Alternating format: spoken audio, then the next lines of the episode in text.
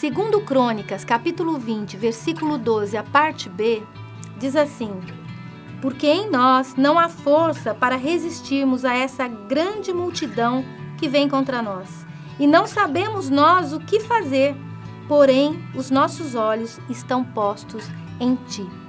Essa foi uma oração de Josafá, rei de Judá, diante de uma grande dificuldade que ele enfrentou. É, como rei, ele estava sujeito a guerras e se levantou uma guerra contra o povo de Deus.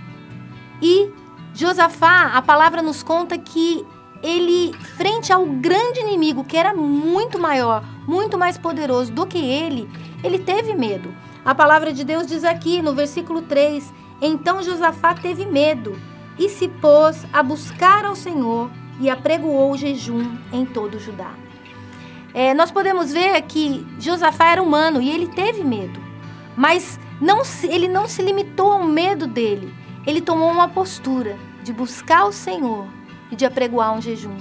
Em função dessa oração que ele fez, Deus se levantou através de um profeta e mandou uma mensagem. E a mensagem disse o seguinte: não temais, nem vos assusteis por causa desta grande multidão, pois a peleja não é vossa, mas de Deus. Em cima disso, Josafá descansou o coração e decidiu simplesmente louvar e adorar ao Senhor com todo o povo. E eles partiram para essa guerra, adorando o Senhor com um cântico: rendei graças ao Senhor, porque a sua misericórdia dura para sempre. É, e eu quero trazer isso para os nossos dias, para as nossas vidas. Muitas vezes nos sobrevêm grandes tribulações, situações, e que nós não sabemos o que fazer. Como disse Josafá, a multidão parece muito maior que nós, mas nós temos que colocar os nossos olhos no Senhor. Os nossos olhos estão postos em ti. Que declaração linda, que declaração de fé.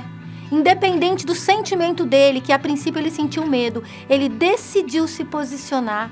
E nós que conhecemos o Deus que temos, um Deus amoroso, um Deus bondoso, um Deus é, misericordioso, nós temos que tomar essa mesma postura, em frente à dificuldade, em frente às lutas. Vamos buscar ao Senhor, vamos colocar os nossos olhos nele, porque a sua misericórdia, a benignidade dura para sempre. E podemos ter os resultados que Josafá teve.